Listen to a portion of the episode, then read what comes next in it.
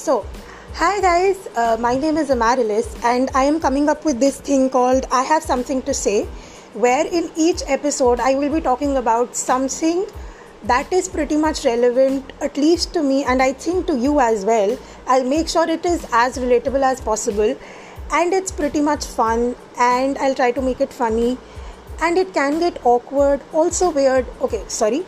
I don't think so. I'm promoting it well. Okay, so I am pretty much new to this entire concept. This is my very first time at it.